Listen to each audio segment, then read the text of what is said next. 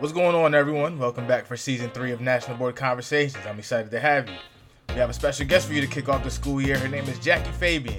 She's a National Board certified teacher that recently left the classroom. She was actually just named Director of Candidate Experience here at the National Board. I'm excited to bring her positive energy on the podcast. I won't hold you any longer.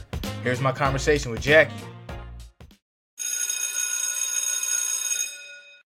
All right, so we're gonna get right into it. What's your current role? And give a brief intro of yourself. And then I got three questions to to get a little bit deeper into who Jaci is. Sure. So I am the director of candidate experience. So anything that candidates need, um, I am your go to person for that. Um, I've been at the national board for about two years, and previously before that, I was a high school English teacher and administrator for 13 years. We also got to give a shout out. You at NBCT. So I am, yes. Let that slide. Can't forget that.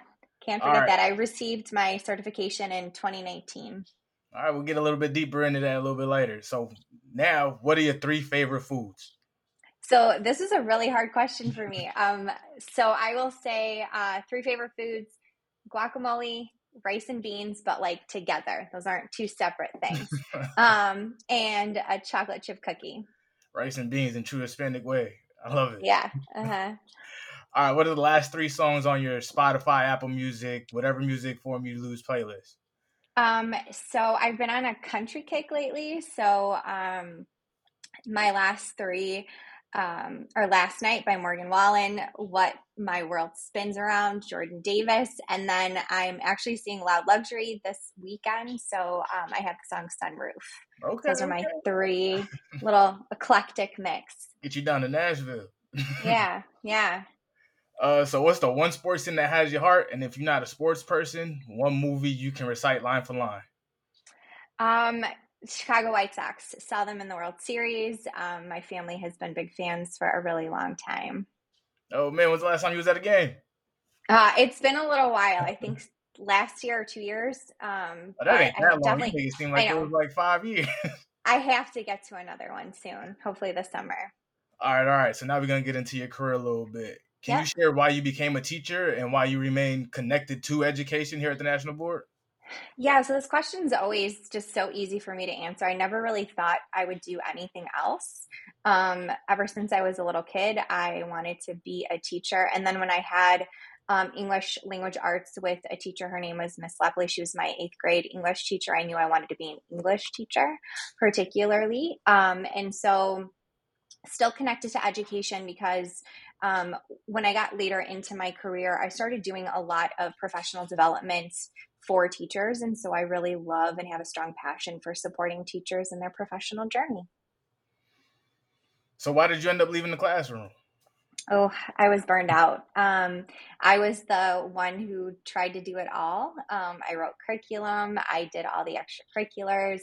Um, I constantly, you know, I always had students in my classroom wanting to talk or hang out. Um, and so I feel like there was just, and I loved it. I loved it so much, but I didn't really give myself time to process and decompress and all of that. And it got to me. Um, so definitely take care of yourselves, teachers. What did you enjoy most about being in the classroom? the kids. Um, not everyone is a fan of teaching ninth grade, but I loved it. Um, I am still in contact with a lot of the kids that I taught. Um, and so I just love their jokes and their laughter and they're just, they're goofy. And I just, I loved being around that energy. Nah, and ninth grade's like that transition year for Yeah. like Yeah. you don't feel like an adult, but you feel like you gotta act like an adult for some reason. Yeah. And at the beginning of the year, they're such different humans than they are at the end of the year. So I love seeing that transition of them too. A big Yeah. change. It's huge. Yeah. Did you have classes or years that stood out to you? Yes. Um, so it would definitely be my first group of kids. Those are the kids that I'm still, I, I call them kids. They're like 29 and 30 Yeah, look, now. grown. Um, um, I actually just saw one at the mall on Tuesday. Um, one of my uh, first group of freshmen, I saw him at the um, at the mall, so it was really nice just to, to see him and catch up with him. But they're the classes of 2011 and 2012 at Bolingbrook High School. oh, okay, okay. Yeah. So you were a high school English teacher. yep. did you have any lessons that you that were your favorite to teach? So I was really known for how I would approach Romeo and Juliet. Um, my kids would get dressed up in costumes and we would act it all out, and I would have scenery and, you know, all of that. Um, and so the students really got into what, you know, what Shakespeare was saying and reading the language and all of that because we acted everything out. So it was always really fun to do. So a little off script. What was your favorite Shakespeare story? Um, my favorite as a college student was um, was Othello. Um, I love the character of Iago, um, but my favorite to teach was Romeo and Juliet by far. Okay, okay. Yeah. So off the top, we talked about it. You're an NBCT. Mm-hmm. What pushed you to pursue board certification? What was your journey like? Did you achieve on the first try? I did. Um, and so I was in both of the schools that I spent the most time in, I was surrounded by board certified teachers. And so it was just always kind of for me the next step in my professional career. And I actually had signed up to start it in 2011. And then my grandma got sick. And so I backed out um, and um, didn't pursue it again until 2017. I was at a different school at that point, still teaching freshmen. And so um, so yeah, so I decided to pursue then and receive my certification in 2019. I was really lucky because I had a few teachers in my department who were going through it too. Um, and then I, my co-teacher um, also had just certified, so she was able to give me some pointers and things like that. I was really lucky to have a really great support system around me, um, who I could just bounce ideas off of, and you know, um, and just kind of be there for me, which I was really lucky to have that. Yeah, so like transitioning schools couldn't have been easy either. Yeah, yeah. Um, but it was they were very different schools, but um both had such amazing staff. So big shout out to Bolingbrook and Naperville North, um, both in the Chicago suburbs. Just amazing English departments, amazing colleagues in all the departments. But um, yeah, so, what was the most helpful coaching conversation or resource or advice you received while you were pursuing? So, um, my colleague Janelle from Bolingbrook, um, who is now the department chair of English at Bolingbrook, she actually invited me over to her house over the summer and was like, here's what you need to do to get started. And she, this was all over the summer. And so really she was just like read this over the summer. And that was probably the most helpful because i wasn't scrambling throughout the school year because as soon as the school year starts you're just in like warp speed. And so it was just really nice to be able to sit down during the summer at the pool or wherever and just knock that out. Um, so i was really grateful for that advice and i tell anyone to start doing that over the summer. And that was kind of the basis for putting together homeroom yeah, I was just going to say that. Absolutely. so now you're the director of candidate experience here at, at, National Board. And as you get back to school, can you give three to five tips or best practices for candidates getting ready to start their process? Yeah, so kind of connects to what I just said. So take your time to read through the standards and the certificate specific instructions. Um, join our webinars um, and our office hours um, because those are going to give you some real practical advice and you'll have the opportunity to ask questions of national board certified teachers and candidate support providers which is just so helpful um, don't wait to get started as soon as the school year starts start doing what you need to do to prepare yourself so getting those forms signed making sure that you've read things um, planning out what lessons you're going to collect evidence from.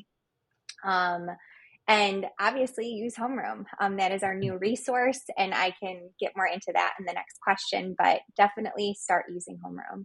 So yeah let's get into it. That was a, a big project that we that you took on and com- took yeah. to completion.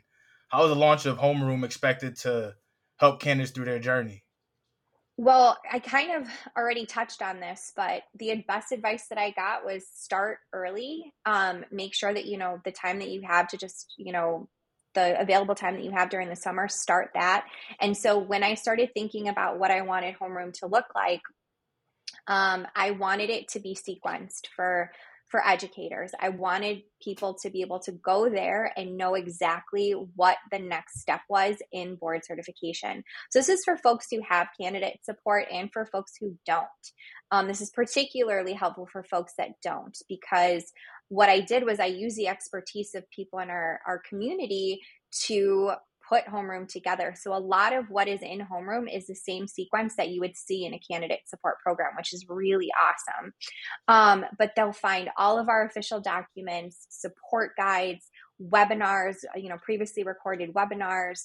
Um, you'll see the link to sign up for office hours. Um, so there's just so much in there, and is if you just go step by step, it takes you through the entire process. Um, and you can tailor it for what you're doing. So if you're only doing components two and three, you can only focus on the information for two and three and then come back to one and four later. Um, but that's the beauty of it is you can take it in whatever direction that you want to. Um, but our resources were everywhere. Um, and so it's really great that, you know, now they're all in one spot for everybody. So it's easy to find things. Yeah, like our website was a, a little bit of a unorganized mess when it came to resources yeah. and things like that. So having it in certain places, having it in one place in order can really help people put it put put it together, especially the like we said, the ones that are alone, like the rural yes, teachers and definitely. the teachers in predominantly schools of color who don't seem to get those same level of support. Yeah. And you know, and I feel like there were just so many resources that we would share at webinars or just randomly with folks and sometimes you would never be able to find those again. And so, again, it's just a really great place for folks to get everything that they need for their, you know, to support their journey. It's all there for you. So, definitely use it. And I really think the sequence part really can't be understated. Yes. Uh huh. You're so right. And again, I think that the number one question, you know, at least in my experience being in this role, is I don't know what to do next, or I don't know what to get started, or what am I supposed to be reading first? And so I really took a lot of time to make sure that the sequence of when folks do what is accurate and is helpful for folks so that way they know exactly where they need to go next. So part of the national board journey is recording yourself in action in the classroom. And we're gonna have a lot of candidates going through that process this year, and it's not something that's very easy. So for those that are recording this year, can you give some tips on how you went about it when you were going through your process? Yeah, so this was probably the most intimidating component for me but it ended up being my favorite because you never, at least in my experience, I never watched myself teach. I never recorded myself. I know folks who went through, you know, EdTPA got that opportunity, but I didn't. And so, um, so I loved being able to watch myself back and see how I could tweak my practice. I thought that was really helpful. So, my biggest piece of advice is utilize your colleagues. Um, I had an instructional coach record me when I was going through that. That way I didn't have to worry about, you know, is the camera going to fall? Or, you know, is the audio okay? Um, she was able to kind of give me, you know, okay, this is, you know, it's kind of soft here. I can't really hear here. Um, so it was really great to, to have that. Um, and I also got support from our library media specialist to compress my video and make sure that it the audio was good and you know and all of that. So there's a lot of hidden gems in your building. Um, you have those resources. Um, so definitely use them if you have them available to you. That's a really good tip. I never really thought about the library yeah. source as yeah. being able to get your video right and audio right. Like i talked to kim jones who was uh, the north carolina teacher there and she said she had a science teacher go through her writing to oh yeah. she's an english teacher too so she would like just have stuff cut down and she'd be like, "No, I need these details," but no, mm-hmm. science teacher was like, "No, you just have to answer the question." Oh, English teachers have to be probably the hardest ones to to cut down because we're so flowery in a lot of our language and we're so used to using all of the literary devices and all of that and it's very hard for us i think just to give the facts and so um so yeah so i can definitely understand that for sure so, is it important to have your students on board with you while you're going through this journey? And how do you get your students invested along with you?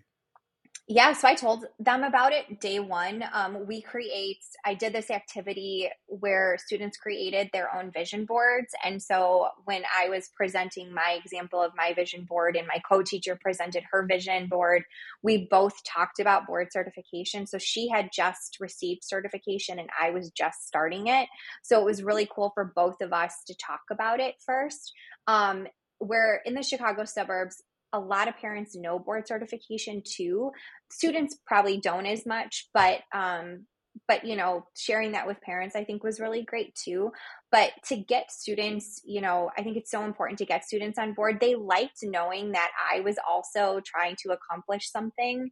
Um, you know, because they have their own academic journeys and they don't always get to see teachers doing their own journeys as well. So being able to give them a glimpse of that and talk to them about why I'm collecting this evidence and why they have these folders and, you know, why I'm trying to, you know, uh, do certain, uh, do redo certain activities and things like that because, you know, as I was going through board certification, I realized that there were some things that didn't work. And so it made me reflect a lot on what I needed to change um, in my practice, which was really great. And the kids got to see all of that. Um, and I think seeing your teacher try something and have it not work, or try something and, you know, have them have to do it again, I think that that's so great for them to see because that's what we expect out of them too. So, yeah. And I think, I think back to when I, with like how I would have thought about it as a student. I think knowing that my teacher was trying to be better would have motivated yeah. me to be a better student in the process, right? Like I know she's trying to be a better teacher, all right, I want to be a better student so I don't look bad on these videos. And also just because I don't know, I, it's just a level of motivation that I know if somebody else totally. is going to be better, then I want to be better too. Yeah, and I think like they need to see that it's okay to fail um, and that it's okay for teachers to not be robots. Um, I think sometimes when and I've been very lucky. Like, I feel like I was able to build really strong relationships with my students. And so they got to see that human side of me. But I think sometimes, you know, as teachers, we just are seen as we're up, you know, in the classroom, we do our job, and then, you know, then the kids leave. And so to be able to see your teacher do something that they're also doing in their own way is just really cool. Um, and you know having that conversation with them about here's what i'm doing here's why i'm doing it. You know i don't know if i'm going to be successful yet. I won't find out for two years but you know we're going to try it out and see if it works. Um, and so yeah it was it was very cool to have them on board with me and kind of cheering me on too. Yeah that probably would have been my favorite part was cheering cheering on mm-hmm. to to get it done and then just being happy yeah. finally achieve yeah yeah all right. So moving out of your career questions and into a little bit more personal again. Who is your favorite fictional teacher? Movie, TV, or a book?